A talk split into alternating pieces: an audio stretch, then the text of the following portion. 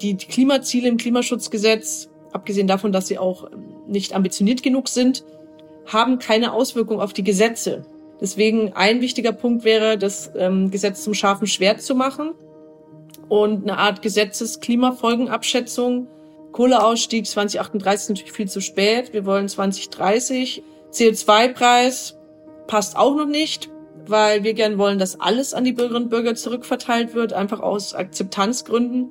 Und weil wir auch nicht, ähm, wir wollen ja auch nicht Einnahmen generieren aus dem CO2-Preis. Das Ziel ist ja die Lenkungswirkung, dass es irgendwann auch keinen CO2-Preis mehr gibt. Hi und willkommen zurück beim Climaware Podcast rund um Klima, Wissen und Wandel. Ich bin Gabriel und habe diesen Podcast ins Leben gerufen, um die wissenschaftlichen Fakten über den Klimawandel einfach und unterhaltsam zu erklären. Die findet ihr in den Folgen 1 bis 6 und euch dann auf diesem Wissensfundament spannende Interviews, Lösungsansätze und Meinungen zu präsentieren. Das Ziel ist es, dass ihr euch empowered fühlt um beim Thema Klimakrise mitreden zu können und vielleicht auch selber auf effektive Weise aktiv zu werden. Eine sehr effektive Art, gegen den Klimawandel aktiv zu werden, ist ja in demokratischen Systemen wählen zu gehen. Und wir befinden uns 2021 im Superwahljahr. Es gibt die Bundestagswahl im September 2021. Und wenn man an den Klimawandel denkt und die Politik, dann fallen einem natürlich sofort die Grünen ein. Deswegen habe ich mich für diese Folge mit der klimapolitischen Sprecherin der Bundestagsfraktion der Grünen getroffen, Frau Lisa Badum. Sie habe ich gefragt, wie ticken denn die Grünen? Was haben die Grünen vor, falls es zu einer Regierungsbeteiligung ab September 2021 kommt? Wie gehen die Grünen mit dem Ruf einer Verbotspartei um? Und wie stehen die Grünen zu technischen Lösungen, wie zum Beispiel Carbon Capture and Storage in Deutschland? Dabei ist Lisa Badum recht neu in der Politik, zumindest auf Bundestagsebene. Vorher war sie bei der Naturstrom AG für Bürgerenergie zuständig. Über das Thema reden wir auch im Interview an einer Stelle. Und erst 2017 wurde sie in den 19. Bundestag gewählt.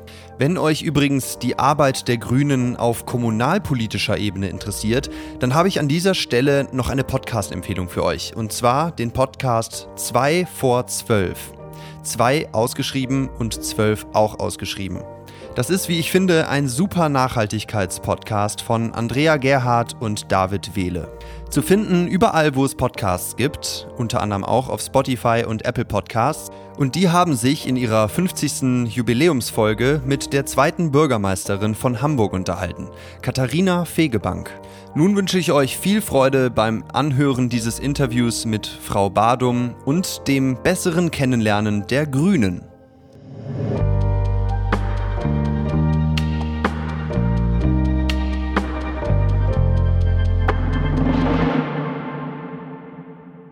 Ja, liebe Frau Badum, schön, dass Sie sich heute die Zeit nehmen. Vielen, vielen Dank, dass Sie da sind. Es freut mich sehr, jetzt heute mit Ihnen die zweite politische Stimme hier im Climaware Podcast zu hören, nachdem wir schon den Herrn Dr. Lukas Köhler von der FDP hier hatten in der Folge 11 des Climaware Podcast. Ja, für viele Menschen, vor allem auch, glaube ich, Zuhörerinnen und Zuhörer hier des Podcasts, begann das Thema Klimakrise, Klimawandel mit Greta Thunberg 2018 wahrscheinlich oder spätestens 2019.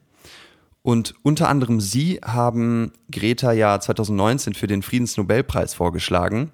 Also möchte ich heute auch mit Greta beginnen. Wieso hätte denn Greta Thunberg Ihrer Meinung nach 2019 den Friedensnobelpreis verdient? Also zum einen hätte sie ihn verdient, weil Klima und Sicherheit zusammengehören, weil Klimakrise, ich sag mal, die Gefahren für Konflikte in der Welt erhöht und weil es einfach ein außensicherheitspolitisches Thema ist.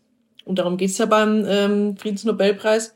Und zum anderen sehen wir natürlich in der Ahnenreihe des Preises ähm, sehr viele ältere Herren. Also es, die Gesellschaft ist nicht wirklich abgebildet und es wäre ein gutes Signal gewesen, wenn die junge weibliche Klimabewegung durch Greta Thunberg da repräsentiert gewesen wäre.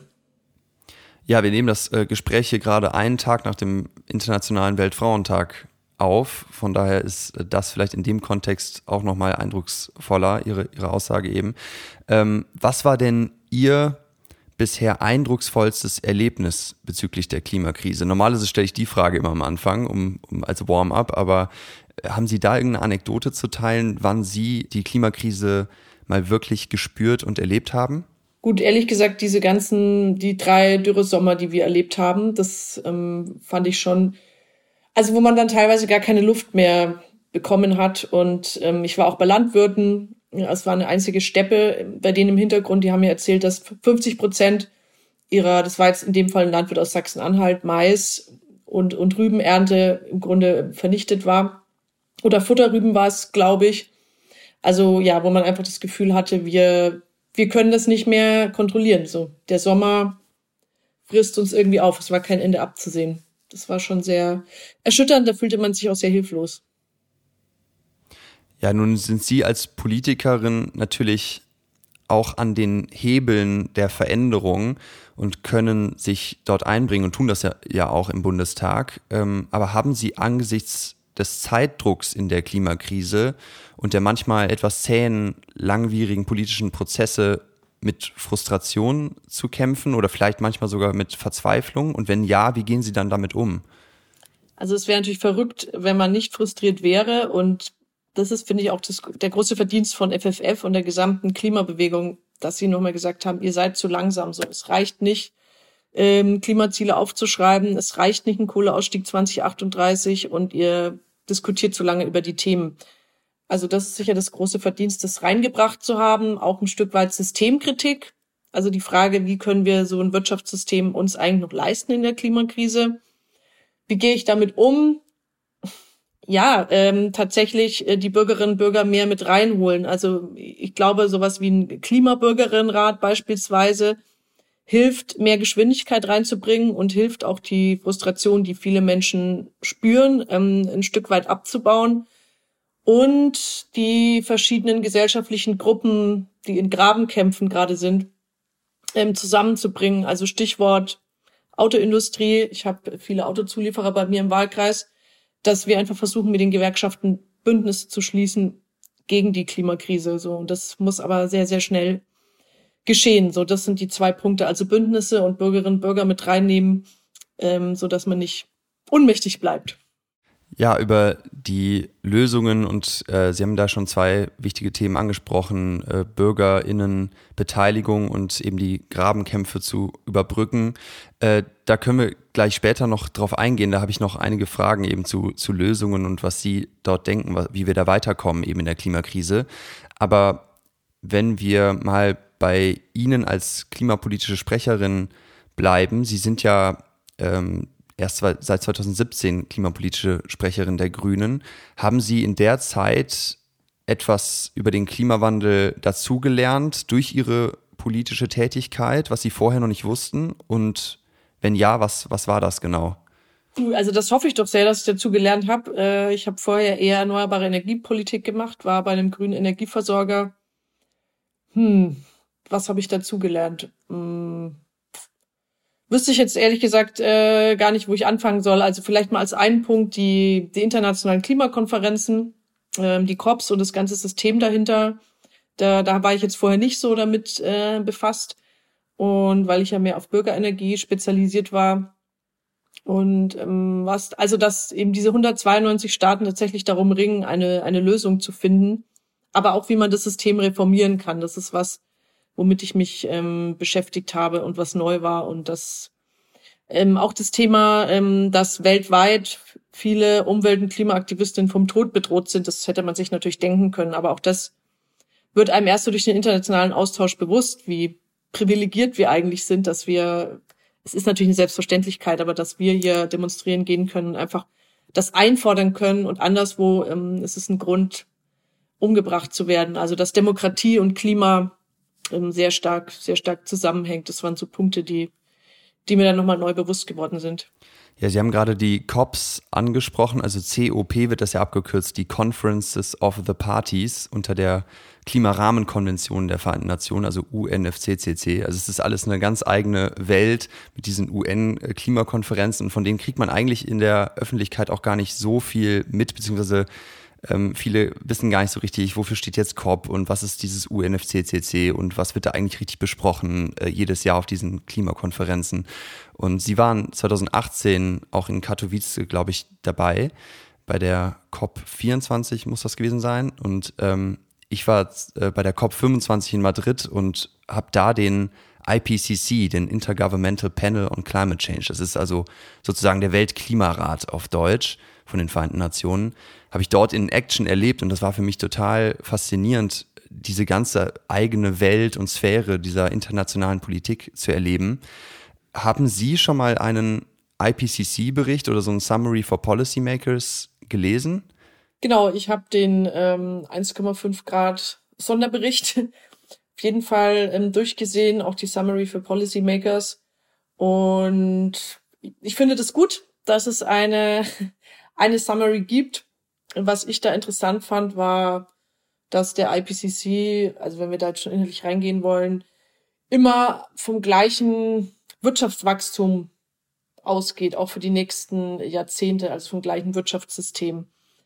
Also daran nichts geändert hat oder das in den Szenarien nicht drin war. Das ist, glaube ich, ein Punkt, den man noch mehr diskutieren könnte. Ansonsten ist es natürlich die ähm, Creme de la Creme der Wissenschaft, die da zusammenkommt. Es sind ja auch in Deutschland viele Autoren, kennt man ja ähm, auf, auf Podien und ähm, erst neulich war ich mit einem Autor, Herrn Löschel, auf dem Podium, aber auch Otto Pörtner und andere. Also ja, da, da kann man einfach nur den Hut ziehen, dass sie sich so einsetzen und da dran sind. Ja, wenn wir jetzt gerade schon diese globale, internationale Perspektive eingenommen haben mit COPS und UNFCCC und IPCC und wie die ganzen Abkürzungen heißen, was sind denn global aktuell Ihrer Meinung nach gute Anzeichen oder schlechte Anzeichen für schnellen, konsequenten Klimaschutz? Was sehen Sie da, wenn Sie so auf die Welt gucken? Also ich glaube, der Bereich Divestment, Finanzierung, ist äh, sehr im Spiel. Also da kann sehr viel Positives passieren. Auch die EU mit dem Green Taxonomy Instrument, äh, das im Grunde toxische Investitionen, die bei Unternehmen im, im Keller lagern oder bei Banken ähm, dass es dazu führt, dass sie runtergestuft werden bei ihrer Kreditwürdigkeit und Bonität und so weiter auf dem Markt. Ich denke, das ist ein super wichtiges Instrument, weil ähm, die Organisation Urgewalt hat jetzt erst neulich nochmal aufgedeckt.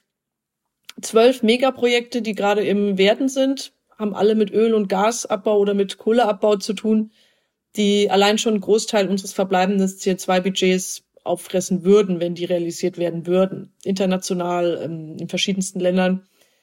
Und diese Projekte werden natürlich alle von Banken finanziert. Sonst würde es die ja nicht geben. Deswegen halte ich das für einen Dreh- und Angelpunkt, wo es, es gibt immer Bewegung, es gibt immer Vorschläge, es gibt ja auch in der EU, wie gesagt, mit der Green Taxonomy dann immer wieder Diskussionen, welche fossilen Investitionen sollten überhaupt noch gefördert werden. Aber so ähm, der totale Turn, den, den gibt's noch nicht. Also ich glaube, da haben wir jetzt einfach ein Windows of Opportunity, wie man so schön sagt, den fossilen Investitionen das Geld zu entziehen. Ist das für Sie der größte internationale Hebel oder welche anderen großen Hebel sehen Sie noch für Klimaschutz und für einen echten rapiden Wandel? Also theoretisch sollte ja das Pariser Klimaabkommen der große Hebel sein, weil es ja von 192 Staaten unterzeichnet wurde die alle ihre nationalen Klimapläne ja einreichen müssen. Und jetzt steht ja eigentlich ähm, die Anschärfung von den nationalen Plänen an. Ähm, das war ja, es war ja vorgesehen, dass alle fünf Jahre man die Ambition erhöht. Leider haben viele Industriestaaten ihre verbesserten Pläne noch nicht eingereicht. Ne? EU verhandelt gerade noch, USA ist noch am Überlegen, ähm, China hat noch nicht eingereicht. Also viele kleinere Staaten schon, aber die großen Emittenten noch nicht. Das heißt, das ist natürlich ein Hebel und ähm, da müssen wir drauf drängen. Ich denke, dass ergänzend oder zur Realisierung des Pariser Klimaabkommens auch bilaterale Klimapartnerschaften wichtig sind. Wir haben da auch eine Studie als Grüne in Auftrag gegeben dazu äh, mit German Watch. Beispielsweise, dass Deutschland Schrägstrich EU mit Indien als sehr großen CO2-Emittenten im Bereich Mobilität zusammenarbeitet, wäre jetzt eine Idee von vielen, also dass beide Partner sich gegenseitig nochmal committen auf das 1,5 Grad Ziel, Technologie und Know-how ähm, austauschen und sich gegenseitig auch reporten. Und es gibt natürlich dann auch wirtschaftliche Interessen gegenseitig. Aber dass man jetzt nicht nur wartet auf den internationalen Rahmen, sondern dass tatsächlich auch Länder, die ambitioniert sind, und Deutschland könnte es sein, ähm, Indien ist theoretisch auch vorangehen und ähm, sich gemeinsam überlegen, wie sparen wir jetzt so und so viel Tonnen gemeinsam im Verkehrsbereich ein. Also das ist für uns ein wichtiges klimapolitisches Instrument, was wir auch in die Diskussion bringen wollen, auch ähm, ins Wahlprogramm. Ja, jetzt haben Sie schon die Perspektive auf Deutschland ein bisschen geschärft. Ähm, was sehen Sie denn dort, außer jetzt diesen bilateralen Möglichkeiten, Klimaschutz voranzubringen, für gute Zeichen oder auch schlechte Anzeichen für Klimaschutz im Moment? Tja, also ähm, nominell muss man ja sagen, hat die GroKo vieles abgearbeitet, also CO2-Preis, Kohleausstieg und im Klimaschutzgesetz. Aber wirkliche Einsparungen gibt's dazu noch nicht. Zum einen, weil die Institutionen nicht passen. Also wir haben immer noch die Situation, dass das Umweltministerium von den anderen Ministerien so einfordert, spart doch ein, aber es gibt keine wirklichen Sanktionen. Ähm, die, die Klimaziele im Klimaschutzgesetz, abgesehen davon, dass sie auch ähm, nicht ambitioniert genug sind, haben keine Auswirkung auf die Gesetze. Also theoretisch müsste es ja bedeuten, Klimaschutz im Verkehrsbereich, dass Herr Scheuer seinen Bundesverkehrswegeplan umbauen muss. Ähm, wir haben aber die Situation, dass noch 950 neue ähm, Bundesstraßen oder Autobahnen im Bundesverkehrswegeplan drin sind. Wir haben die Situation, dass mehr individueller Verkehr dort prognostiziert ist. Geht nicht mit Klimaschutzgesetz überein. Deswegen ein wichtiger Punkt wäre, das ähm, Gesetz zum scharfen Schwert zu machen und eine Art Gesetzesklimafolgenabschätzung zu tun. Das gibt schon in so einer Art, ähm, oder das heißt, es gibt ja schon die Umweltverträglichkeitsprüfung auf EU-Ebene für Infrastrukturprojekte wie eben Pipelines oder Straßen. Das einfach äh, wirklich konsequent anwenden, dann ist meiner Ansicht nach würden viele Projekte hinten runterfallen. Das ist das eine, wo man anschärfen muss. Kohleausstieg 2038 ist natürlich viel zu spät. Wir wollen 2030. Die, jetzt wissen alle, dass der Kohleausstieg kommt. Jetzt kann man da auch mal realistisch rangehen. CO2-Preis passt auch noch nicht, weil wir gern wollen, dass alles an die Bürgerinnen und Bürger zurückverteilt wird, einfach aus Akzeptanzgründen. Und weil wir ja auch nicht, ähm, wir wollen ja auch nicht Einnahmen generieren aus dem CO2-Preis. Das Ziel ist ja die Lenkungswirkung, dass es irgendwann auch keinen CO2-Preis mehr gibt. Ähm, auch die Höhe passt noch nicht. Ja, also um nur ein paar Instrumente mal zu nennen. Aber neben CO2-Preis ist natürlich Ordnungsrecht sehr, sehr wichtig also gerade bei der Wärme, andere ähm, Sanierungsstandards, ähm, beziehungsweise ja, Effizienzstandards für die Häuser und Verbrenner aus 2030 für den Verkehr sind so jetzt Beispiele für flankierendes Ordnungsrecht. Aber ähm, das Ding ist wirklich, wir brauchen Instrumentenmix, wir brauchen wahnsinnig vieles. Äh, und da muss man natürlich aufpassen, dass man sich in der Diskussion ähm, nicht verheddert. Ne? Und ich habe jetzt auch schon wieder mehrere Instrumente aufgezählt ähm, dass wir uns da einfach fokussieren auf die wichtigsten. Und es ist ganz klar, so das Allerwichtigste ist der Ausbau erneuerbarer Energien, weil ohne das werden wir keine Wärmewende, Verkehrswende oder Energiewende Vollendung hinkriegen. Ja, Sie haben den, den Instrumentenmix schon angesprochen. Äh, darauf wollte ich gleich noch eingehen, aber jetzt vielleicht mal ganz kurz noch einen Rückblick der Legislaturperiode 2017 bis 2021, wo wir uns jetzt gerade im Ende befinden und wir haben ja das Wahljahr auf der Bundestagsebene unter anderem auch 2021 jetzt. Was haben denn Sie und die Grünen auf der Bundestagsebene erreicht in diesen vier Jahren und was nicht? Ich, äh, klar, Sie sind in der Opposition gewesen, aber ja, wenn Sie so Resümee ziehen müssten, wie sähe das aus? Also ich finde es schon wichtig, auch als Oppositionspartei ähm, Resümee zu ziehen. Und was wir sicherlich erreicht haben, auch dadurch, dass Klima präsenter war als Thema, ist, dass wir als Fraktion, als Partei wichtiger geworden sind in diesen Jahren. Das würde ich schon sagen. Und da wächst natürlich auch der Anspruch ähm, an einen selbst. Ich beginne mal mit dem Kohleausstieg. Der Kohleausstieg war als Wort ein No-Go vor 2017, bevor wir in Jamaika-Sondierung gegangen sind. Und dann haben wir das ganz ähm, hart gemacht. Das war einer der beiden Punkte, wo man am Ende gesagt hat, entweder schaffen wir das oder daran würde die Jamaika-Koalition scheitern. Wie alle wissen, aufgrund der FDP es ist ja dann nicht dazu gekommen, aber so war der Stand. Und wo wir gesagt haben, 20 schmutzigste Kohlekraftwerke bis 2020 abschalten, schneller Einstieg in den Kohleausstieg. Und damit haben wir letztendlich die, die Agenda gesetzt und die GroKo musste dann irgendwas machen. Sie hat es dann mit der Kohlekommission gelöst, um die Verantwortung von sich wegzuschieben. Aber ähm, sie mussten da reingehen in das Thema. Das ist mal das eine. Beim CO2-Preis würde ich auch behaupten, ähm, wir haben zusammen mit anderen den öffentlichen Druck sehr hoch gehalten und haben es dann tatsächlich sogar auch geschafft, als Oppositionspartei an diesem CO2-Preis beteiligt zu sein, den nochmal ähm, zu erhöhen von 10 auf 25 Euro, auch zu schaffen, dass die EEG-Umlage ja auch ähm, teilweise gesenkt wird durch die Einnahmen aus dem CO2-Preis. Und ich meine, alle reden seit Jahren darüber, dass die EEG-Umlage gesenkt werden muss für die um die Sektorkopplung zu ermöglichen. Aber ähm, ohne uns wäre dieser Einstieg überhaupt nicht geglückt. Und jetzt sagen alle, oh, wir müssen EEG-Umlage reformieren, Preisregime und das muss ganz anders aufgestellt sein. Und ja, ähm, im Endeffekt haben wir da den ersten Schritt dazu gemacht. Und vielleicht letzter Punkt, was mir persönlich sehr wichtig ist, ist dieser ganze Bereich Entschädigung für Kohlebetreiber. Das kann man sagen, na ja, ist jetzt dann eigentlich natürlich ist es wichtigere das Ausstiegsdatum und jetzt nicht, ob die da noch Geld bekommen, aber es geht ja einfach um gleiche Wettbewerbsbedingungen.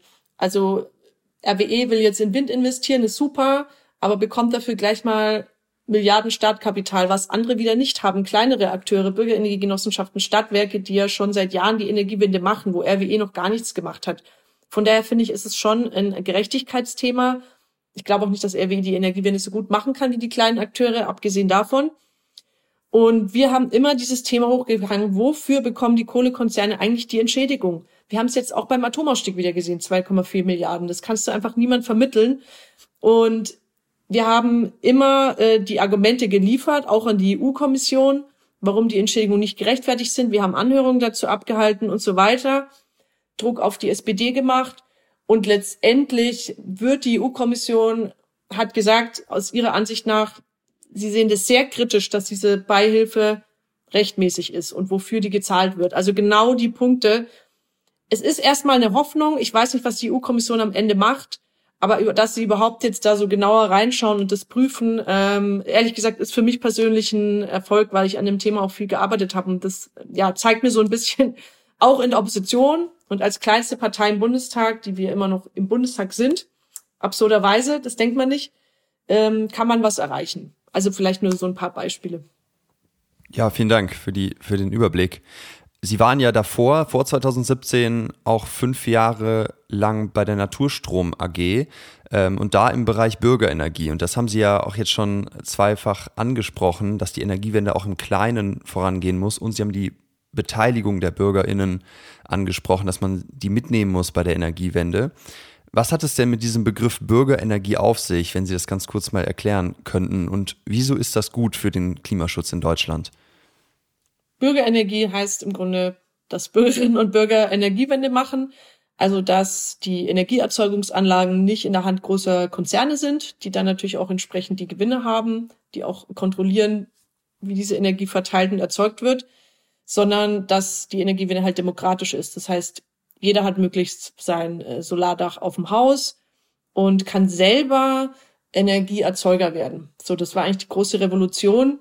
Ähm, das gibt den Menschen einfach viel mehr äh, Empowerment an die Hand. Es geht natürlich jetzt nicht nur um Einzelpersonen, sondern auch um zum Beispiel Bürgerenergiegenossenschaften, wo Bürger sich zusammentun zu einem Unternehmen mit einem ja, gemeinwohlorientierten Zweck.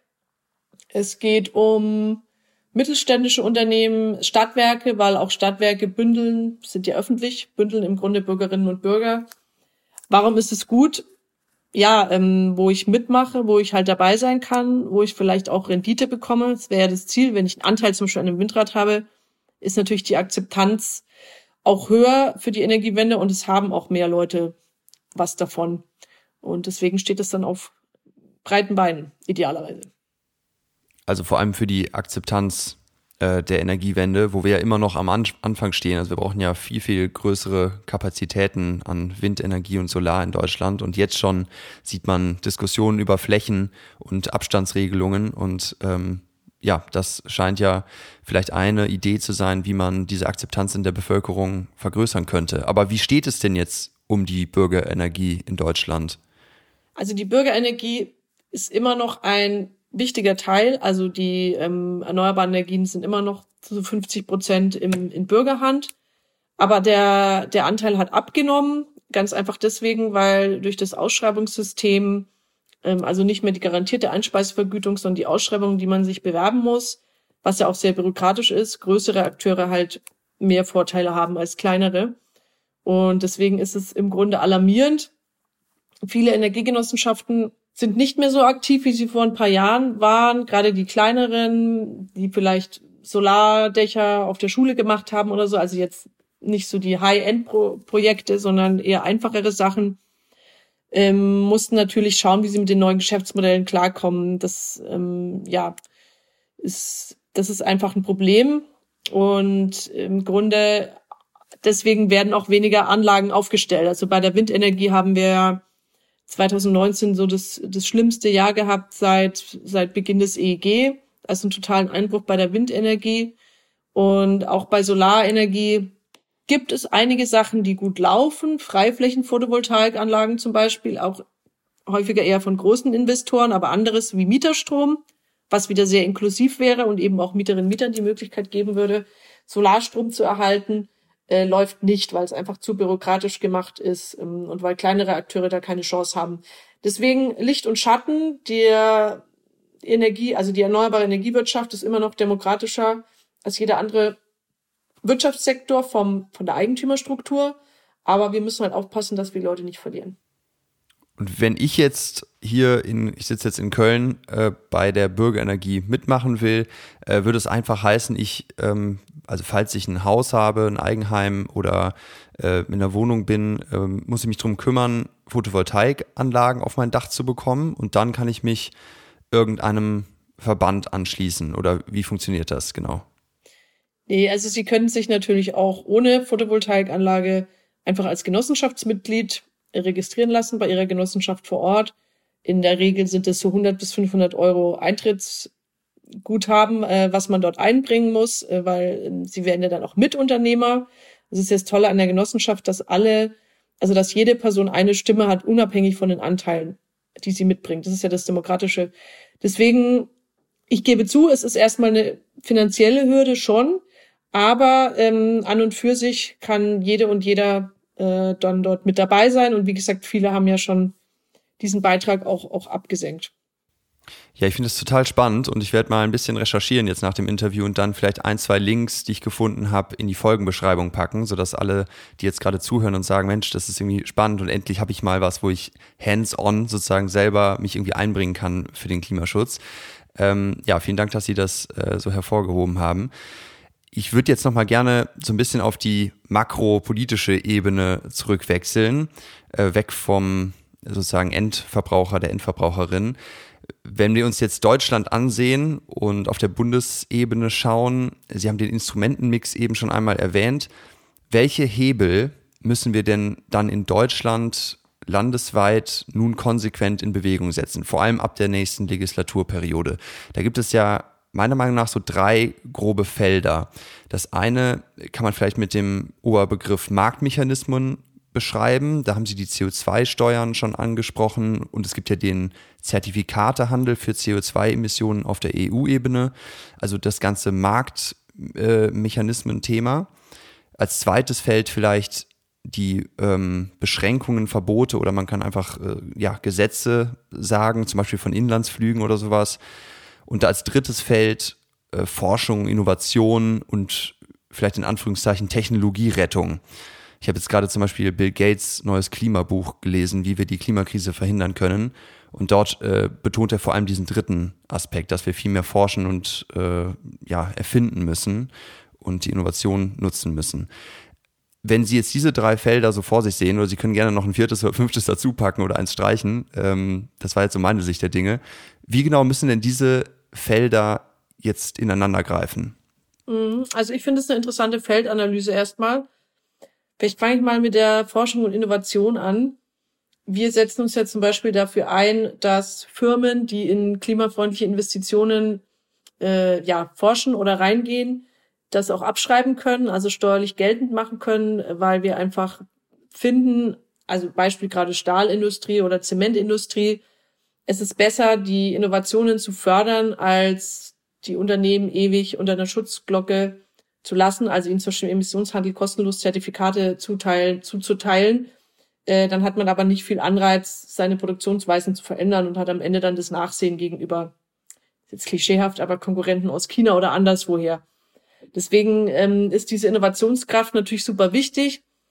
Und ich persönlich glaube, dass wir gar nicht also zum jetzigen Zeitpunkt, ne, es ist natürlich immer super, wenn neue Sachen entdeckt werden, so viel neue Technologie noch brauchen oder dass wir, dass unser Instrumentenkasten eigentlich schon sehr gut gefüllt ist und es eigentlich nur an der Zeit wäre, das jetzt mal, ähm, das jetzt mal einzusetzen. Und es ist auch ziemlich spät, jetzt zu sagen, okay, wir setzen auf irgendeine Technologie, die in fünf bis zehn Jahren dann die Marktreife erreicht hat. Also da kann man als Sidekick natürlich dazu forschen, aber da sollte man nicht zu viel Erwartungen drauf geben. Beispiel Kernfusion, ne, Wärmeerzeugung aus Kernfusion ähm, ist ja seit langem ein Traum, seit vielen Jahrzehnten. Und die EU äh, gibt da ja auch fünf Milliarden immer rein jährlich. Aber wenn man dann halt sieht, 30, 40 Jahren ist äh, nichts daraus entstanden, muss man vielleicht auch mal überlegen, ob das jetzt so das Gelbe vom Ei war. Das wäre ähm, so das eine. Deswegen genau Forschungsförderung wichtig, aber tatsächlich jetzt sehe ich eher die Prio darauf, die Instrumente anzuwenden, die wir haben und dafür den Markt zu schaffen. Deswegen äh, Marktinstrumente relevant. Aber der Markt äh, kann natürlich nicht alles richten. Beispiel grüner Stahl aus Europa ist so viel teurer als ähm, nicht grüner Stahl aus China. Dann ist es erstmal schwierig, mit reinen Marktinstrumenten den Firmen zu sagen, mach doch, ne? Also du ähm, kannst jetzt investieren, weil der Technologiesprung doch sehr, sehr groß ist. Und da muss der Staat dann, denke ich mal, stärker unterstützen. Da reicht der reine Markt nicht. Und Ordnungsrecht, ja, das ist, glaube ich, für die Planbarkeit von Unternehmen wichtig, dass ich einfach weiß, welche Standards gelten. Beispiel jetzt im Wärmebereich. Ne? Nehmen wir an, wir hätten einen CO2-Preis im Wärmebereich von ähm, 180 Euro oder beziehungsweise wir würden das gar nicht festlegen, sondern es steigt eben je nach Marktlage, so wie es im, im Emissionshandel ist. So, dann, dann überlege ich mal als jemand, der, der Dämmstoffe herstellt oder als Architekt oder als Bauherr, naja, wie soll ich mein Haus denn jetzt bauen in fünf bis zehn Jahren? Also, wie hoch ist der CO2-Preis? Muss ich jetzt schon umsteuern? So, es ist einfach für mich schwierig dann zu planen. Wenn ich aber zum Beispiel weiß, es sind Gasheizungen geht eh nicht mehr, also das ist gesetzlich schon passé, dann kann ich ja schon mal äh, schauen und der Markt kann sich dann schon mal konzentrieren auf zum Beispiel Wärmepumpen oder anderes und ähm, wir können uns einfach drauf einstellen. Deswegen finde ich dieses Ordnungsrecht flankierend immer sehr gut und wichtig, ähm, ja, weil es einfach, weil es einfach den Rahmen setzt. Ich muss natürlich die Voraussetzungen dafür schaffen. Also ich kann jetzt nicht sagen, es gibt keine Gasheizung mehr, wenn es gar keine technischen Alternativen geben würde. Das wäre natürlich Schwachsinn. Also da kommt halt dann die, die Forschung und Innovation wieder rein, wobei wir in dem Fall auch gute Alternativen haben. Also es ergänzt sich aus meiner Sicht, ähm, ergänzen sich diese drei Punkte sehr gut. Also könnte man vielleicht sagen, wirkliche Verbote von Technologien oder klimaschädlichem Konsumverhalten nur, wenn es gute Alternativen gibt? Oder wie kann ich das verstehen? Naja, also was heißt Verbote? Ich ähm, spreche immer lieber ähm, von, von Gesetzen. Also es, es ist ja auch ähm, eigentlich ein Verbot, bei Rot über die Ampel zu gehen, aber wir reden ja trotzdem auch von der, von der Straßenverkehrsordnung. Also die Kohle, Öl und Gas, wir müssen einfach die Förderung beenden. Und das muss halt ab einem bestimmten Punkt deutlich werden. Also wir können halt nicht ewig zweigleisig fahren und zum Beispiel sagen, wir fördern Elektroautos, aber wir fördern auch Hybridautos, die ja eigentlich meistens als Verbrenner gefahren werden. So, da muss man sich halt irgendwann entscheiden. Und ich finde, das sollte auch in Gesetzen zum, zum Ausdruck kommen. Und die Alternativen, die haben wir, Gott sei Dank. Das ist ja das Tolle, dass 50 Prozent erneuerbare Energien schon haben. Ja, nun, nun gibt es ja gerade aus so konservativen Lagern immer wieder diese Behauptungen, äh, die Partei der Grünen ähm, sei schädlich für den Wirtschaftsstandort in Deutschland und ähm, ist eine Verbotspartei. Dieser Begriff ist, ist ja auch nach wie vor in der öffentlichen Debatte. Wie würden Sie denn diesen beiden Argumenten begegnen, wenn Sie jetzt so jemanden vor sich sitzen haben? Ähm, wahrscheinlich weiß, männlich und über 60 Jahre alt, äh, der, der Ihnen diese beiden äh, Vorwürfe an den Kopf wirft. Was würden Sie denn dann entgegnen? Also ich höre diese Stimmen eigentlich sehr, sehr wenig, gerade aus der Wirtschaft, ähm, sondern jetzt erst neulich hat die Stiftung unter zwei Grad ja mit 17 Unternehmen, auch ähm, größeren ThyssenKrupp und anderen, also DAX-Konzernen, einen Appell für mehr Klimaschutz rausgebracht und haben die Bundesregierung aufgefordert, ähm, mehr zu tun, zum Beispiel im Ausbau der erneuerbaren Energien. oder beim Carbon Contract for Differences, ähm, was eben diese, dieser Ausgleich wäre zwischen klimafreundlichen und nicht klimafreundlichen Produkten für Unternehmen. Und das ist in großen Teilen äh, das, was wir Grüne jetzt auch seit, seit langem fordern. Deswegen große Teile der Wirtschaft, glaube ich, die setzen jetzt nicht mehr auf die Konservativen, weil, weil da eben diese Innovationskraft gar nicht vertreten ist und ähm, setzen eher auf uns. Das ist das, was ich wahrnehme. Nun gibt es ja nicht nur die, die Konservativen, haben Sie ja gerade angesprochen, sondern ähm, gerade bei den Grünen ja auch etwas radikalere Stimmen für, für wirklich rapiden Klimaschutz, äh, zum Beispiel Klimaneutralität in Deutschland schon 2030 oder 35. Wie schaffen Sie es denn in der Partei, diese Stimmen, diese etwas radikaleren Stimmen mit gemäßigteren Stimmen, ähm, eben aus der Wirtschaft, aus der etwas traditionelleren Politik, aber auch vielleicht ländlicher Wählerschaft, zu balancieren und die zu Einigungen zu bewegen? Naja, das ist ja das Tagesgeschäft einer Partei, die unterschiedlichen Interessen auszutarieren.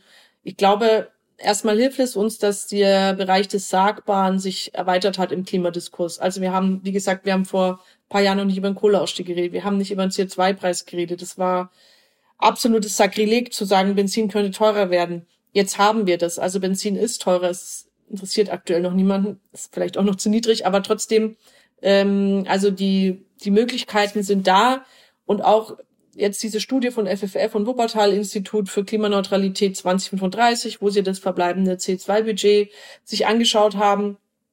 Sowas hilft im Diskurs, weil es zeigt, wir können über all das reden und diskutieren und wir können es vielleicht sogar technologisch erreichen. Und je mehr Menschen sich da anschließen und je mehr ähm, Bündnispartner wir da sind, desto mehr können wir möglich machen. Also es ist ja eine Wechselwirkung, es ist ja nicht statisch ähm, wir Grüne machen den radikalsten Klimaschutz ever, wenn, äh, wenn die Bürgerinnen und Bürger da mitgehen und wenn es politisch möglich ist, wenn wir eine Mehrheit dafür haben. Deswegen, es sind jetzt keine so starren Sphären, ja, sondern es ist eben diese Wechselwirkung äh, und die muss man gut befördern und da äh, hilft es, sorry, es ist eine Plattitüde, aber da hilft es eben, die Bündnisse zu schmieden, im Dialog zu sein und ähm, das Schlimmste wäre, wenn, wenn, wenn der Dialog abreißt und mein Eindruck ist, dass wir Grüne gerade eine ganz gute Dialogplattform sind. Also tatsächlich für Fridays for Future und für die Wirtschaft äh, und mittlerweile auch für die Landwirtschaft und viele andere. Und ähm, dass wir das ganz gut bündeln können und dann natürlich auch in die, in die Forderungen auch gießen können. Ich persönlich sehe das so, dass es ja einen Elefant im Raum so ein bisschen gibt und das ist das ganze Thema Klimamigration.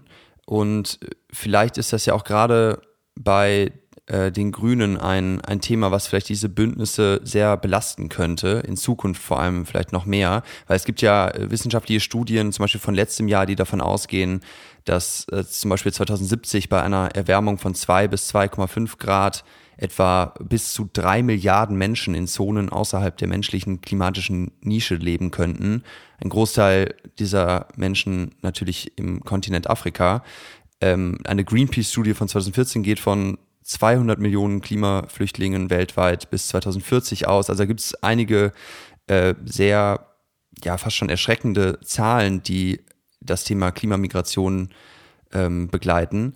Wenn wir das jetzt mal betrachten, wie löst man denn das Dilemma eines freien, solidarischen Europas der Menschenrechte und einem äh, derartigen Andrang von Millionen Menschen, die echt Hilfe benötigen und dann aber auch mit allen Konsequenzen, zum Beispiel ähm, wachsendem Populismus eventuell oder eventuell sogar dadurch dann destabilisierende Demokratien, ähm, eventuell Gewalt und furchtbare Bilder an den Außengrenzen Europas. Also wie, wie würden Sie ähm, das Thema bewerten und dann auch vor dem Hintergrund, dass die Grünen ja, sage ich mal, auch in der Vergangenheit sehr offen für, für Migration nach Europa und nach Deutschland waren.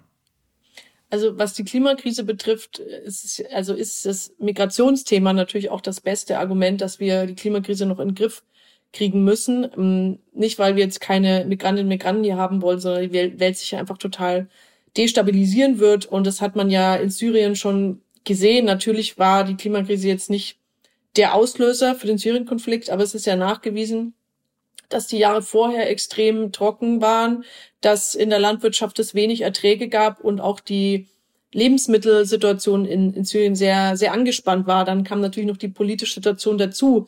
Und ähm, so werden viele Konflikte einfach verschärft durch die Klimakrise. Und das kann ja im Grunde niemand wollen. Und niemand kann wollen, dass Millionen Menschen auf der Flucht sind. deswegen ist es für uns ein Argument, schneller zu handeln, besser zu handeln, gerade im Sinne der Länder des äh, globalen Südens.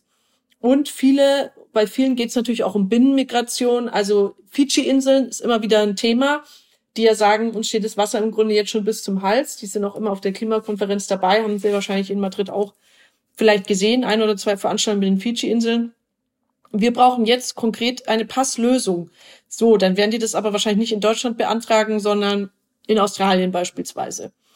Und ähm, deswegen, ich glaube, man muss noch mal sehen, es werden nicht alle Menschen nach Europa kommen oder auch überhaupt nach Europa kommen wollen, ähm, weil nicht jeder hat das Ziel, so viel Kilometer wie weit äh, möglich zurückzulegen. Das ist ja häufig einfach pure Verzweiflung. Und ähm, deswegen haben wir dieses Instrument des Klimapasses gefordert und dass man einfach darüber mal nachdenken muss, wie, wo verorten wir diese Menschen eigentlich? Und äh, einige werden sicher auch nach Europa kommen, ist ja auch jetzt schon das Thema. Äh, und es wäre jetzt allerdings, würde, glaube ich, den Rahmen der Sendung sprengen, das umfassend äh, jetzt beantworten zu können. Aber ich glaube, es geht nicht darum, ob man Migration will oder nicht will. Wir sind einfach ein Einwanderungsland und Europa kann keine Festung sein. Also wir können nicht Leute in unseren Grenzen wieder ins Meer zurückstoßen, sondern wir müssen eine Möglichkeit finden, zum Beispiel auch über Resettlement-Programme, ja, dass man einfach ein gewisses Kontingent sicher aufnimmt. Ähm, wir müssen die Möglichkeit geben für ein faires Asylverfahren für jeden so, ähm, also einfach Ordnung in die Migrationspolitik ähm, reinbringen, was gerade ein absolutes Chaos ist so. Und dafür haben wir auf jeden Fall auch Vorschläge gemacht. Ja, vielen Dank für den, für den Überblick. Ähm, wir neigen uns so ganz langsam dem Ende des, der Zeit schon entgegen. Ähm, wenn, wenn wir jetzt mal ein kleines Gedankenexperiment machen können. Angenommen, Sie würden überraschenderweise äh, an Annalena Baerbock und Robert Habeck vorbei zur Kanzlerkandidatin der Grünen erkoren und dann jetzt im September bei der Bundestagswahl überraschenderweise zur Bundeskanzlerin der neuen Regierung gewählt. Was wären denn dann die ersten drei Maßnahmen oder Gesetze, die Sie in der Bundesregierung umsetzen würden? Ja, äh, Kohleausstieg 2030, CO2-Preis reformieren und Klimaschutzgesetz zum scharfen Schwert machen. Und ein Klimabürgerinnenrat einberufen äh, beziehungsweise legitimieren auch vom Bundestag aus. Das ist aber Teil der Reform des Klimaschutzgesetzes. Und was kann ich oder ich spreche jetzt für die Zuhörerinnen und Zuhörer, was kann jeder und jede Einzelne am allereffektivsten gegen die Klimakrise tun? Vielleicht so drei ganz konkrete Schritte oder, oder Tipps Ihrer Meinung nach? Ich finde es wichtig, auf seinen individuellen Lifestyle zu achten. So, das ist wichtig für die Glaubwürdigkeit und wir können damit auch was bewegen aber bitte den Hauptdruck ähm, an die Politik geben, weil das, es sind systemische Entscheidungen, es sind große Firmen, die verdienen und es ist nicht der Einzelne, der ähm, einmal Rad fährt, mehr oder weniger, was die Klimakrise ähm, aufhalten kann. Deswegen Petitionen unterschreiben, zum Beispiel wie bei Urgewalt gegen diese zwölf ähm, Megaprojekte, auf die Politik Druck machen, auch natürlich bei der Wahl ist es, ist es wichtig und relevant ähm, und ja, einfach überlegen, wo kann ich das System beeinflussen mit meiner Stimme. Das wäre meine, meine Bitte. Ja, das finde ich ganz spannend, auch weil ich jetzt ja schon ein paar Leute hier im Podcast hatte. Das wird immer wieder betont, über den eigenen individuellen Konsumtellerrand hinaus auch ein bisschen zu denken und sich wirklich gesellschaftlich auch einzubringen oder mit dem Beruf. Also äh, ja, danke für den Appell an der Stelle nochmal. Ich habe eine Zuhörerfrage äh, per WhatsApp als Sprachnachricht zugeschickt bekommen. Die würde ich Ihnen gerne abspielen. Und äh, es geht um technische Lösungen zur Klimakrise und um Carbon Capture and Storage. Also ich halte das jetzt mal hier ans Mikrofon. Guten Tag, Frau Badum. Ich bin Leopold Schwarz-Schütte und ich bin ein Geografiestudent. Vor dem Hintergrund, dass der Weltklimarat IPCC die Technologie Carbon Capture and Storage, kurz CCS, als eine sehr wichtige Technologie einstuft, um die globale Klimaneutralität bis 2050 zu erreichen, würde mich interessieren, warum die Grünen sich in der Vergangenheit oftmals gegen dieses Verfahren ausgesprochen haben, obwohl sich die Grünen ja als eine Partei der Wissenschaft verstehen. genau. Also ähm, wir sprechen uns ähm, gegen Kohle, Öl und Gas aus. Und was Technologien anbetrifft, ähm, da gibt es einfach äh, rationale Kriterien, wann die angebracht und sinnvoll sind. Können sie einen relevanten Beitrag zur Klimakrise leisten? Sind es sichere Technologien?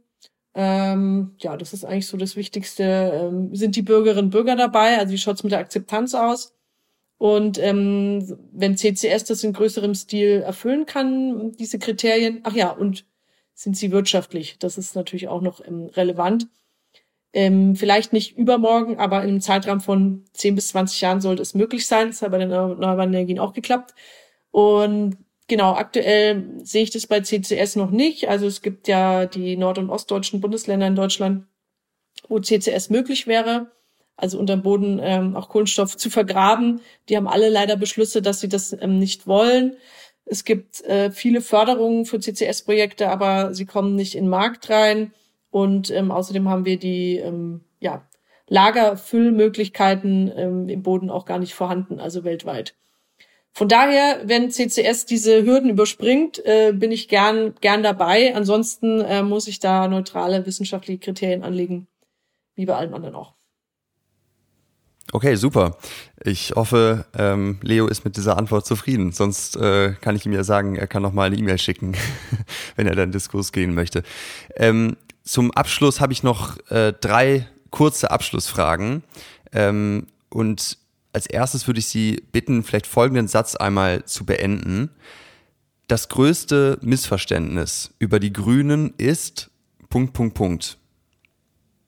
Also das, das in der Öffentlichkeit herrscht, was Sie so fühlen oder mitbekommen. Hm. Dann würde ich das ja nochmal wiederholen, das Missverständnis. Das will ich eigentlich nicht. hm. Fällt mir jetzt nichts ein. Okay, dann ähm, lassen wir das sozusagen frei, damit das Missverständnis nicht weiter wächst. lassen es unbetont. Okay. Angenommen, Sie persönlich dürften alle Plakatwerbeflächen in Deutschland für einen Tag mit einem Bild oder einem Satz bekleben. Was würden Sie denn dann auf den Plakaten zeigen? Also Sie persönlich, nicht die Grünen. Das machen Sie ja eh Ende des Jahres im Wahlkampf. Ja, ich finde diesen Satz von Greta Thunberg, How dare you, ähm, immer noch sehr gut. Also wie könnt ihr es wagen, unsere Lebensgrundlagen zu vernichten? Mhm. Und wen würden Sie gerne mal auf einen Spaziergang treffen, um über die Klimakrise zu sprechen? Und wieso gerade ihn oder sie? Hm, wen würde ich gerne treffen? Hm. Ja, auch gerne Greta Thunberg natürlich. Sie okay. ist sehr still geworden. Ich wollte gerade fragen, vielleicht ist es ja Greta Thunberg. ja. Und wo würden Sie den Spaziergang mit, mit ihr machen? So als, ähm, da würde ja wahrscheinlich auch darüber berichtet werden mit Kameras und so weiter. Da kann man ja dann eine ganz gute Szenerie wählen, wenn Sie es sich einfach aussuchen können auf der ganzen Welt. Ja, also wir, wir haben da zufällig einen alten Buchen-Urwald ähm, hier bei mir in der Region, der Steigerwald, der unbedingt Nationalpark werden muss. Wäre natürlich ein Highlight, wenn Greta sich das mal vor Ort anschaut. Ja, ich habe ich hab gesehen, Sie haben da ähm, unter einer Traueranzeige unterschrieben für einen gefällten Baum. War das der Wald? Äh, das, nein, das war ein Stadtbaum, aber das Thema so. ist natürlich ähnlich. Also, dass wir, das mal überlegt werden soll, bevor alte Bäume gefällt werden, die mhm. CO2-Speicher sind, die innerhalb von Jahrzehnten gewachsen sind. Das ist mir sehr wichtig. Ja. Haben Sie zum Abschluss noch eine Frage oder ein offenes Thema, was Ihnen am Herzen liegt, was wir nicht angesprochen haben? Ja, das ist das äh, Klimawahljahr, das Entscheidungsjahr 2021 und ähm, ich hoffe, dass wir den Game Change hinkriegen und dass wir alle dafür kämpfen. Ja, das teile ich. Also vielen Dank für Ihre Zeit und die ausgesprochen aufschlussreichen Informationen und Ihre Ansichten. Äh, vielen, vielen Dank und viel Erfolg für dieses wichtige Wahljahr. Dankeschön. Wie immer danke ich euch von ganzem Herzen, dass ihr bis zum Ende zugehört habt. Wenn euch der Climaware Podcast und besonders diese Folge gefallen hat, dann lasst mir doch gerne eine Bewertung in eurer Podcast-App da. Wenn das geht, könnt ihr auch gerne einen Kommentar hinterlassen und die Folge ganz fleißig mit Freundinnen, Freunden und Bekannten teilen. Wenn ihr Fragen oder Feedback habt an mich, dann schickt mir doch gerne eine Sprachnachricht an 0172 614 8624. Ich wiederhole nochmal 0172 614 8624. Die Nummer packe ich auch noch in die Show Notes, wo ihr auch die Themen und Kapitel und Fragen dieses Interviews nochmal zum Nachhören findet und einige spannende Links. Wenn euch diese politische Folge gefallen hat, dann kann ich euch die elfte Folge des Climaware Podcast empfehlen, wo ich mit Dr. Lukas Köhler, dem klimapolitischen Sprecher der FDP, spreche und ihn frage, was denn die deutsche Politik angesichts der Klimakrise in den letzten Jahrzehnten versäumt hat und warum der gegenwärtige Status quo jetzt anders ist. Zum Schluss geht ein Dank raus an One Wonder, die wie immer diese Folge hervorragend produziert haben, an Valerie Helbig-Poschacher, vielen Dank für das Cover, an Whitefield, danke für die Unterstützung auf Social Media und danke auch an mein Team im Hintergrund Jan Jöris, Roberta Ahlers und Leo Schwarz-Schütte. Bis zum nächsten Mal, bleibt gesund und hört ganz bald wieder rein. Danke, euer Gabriel.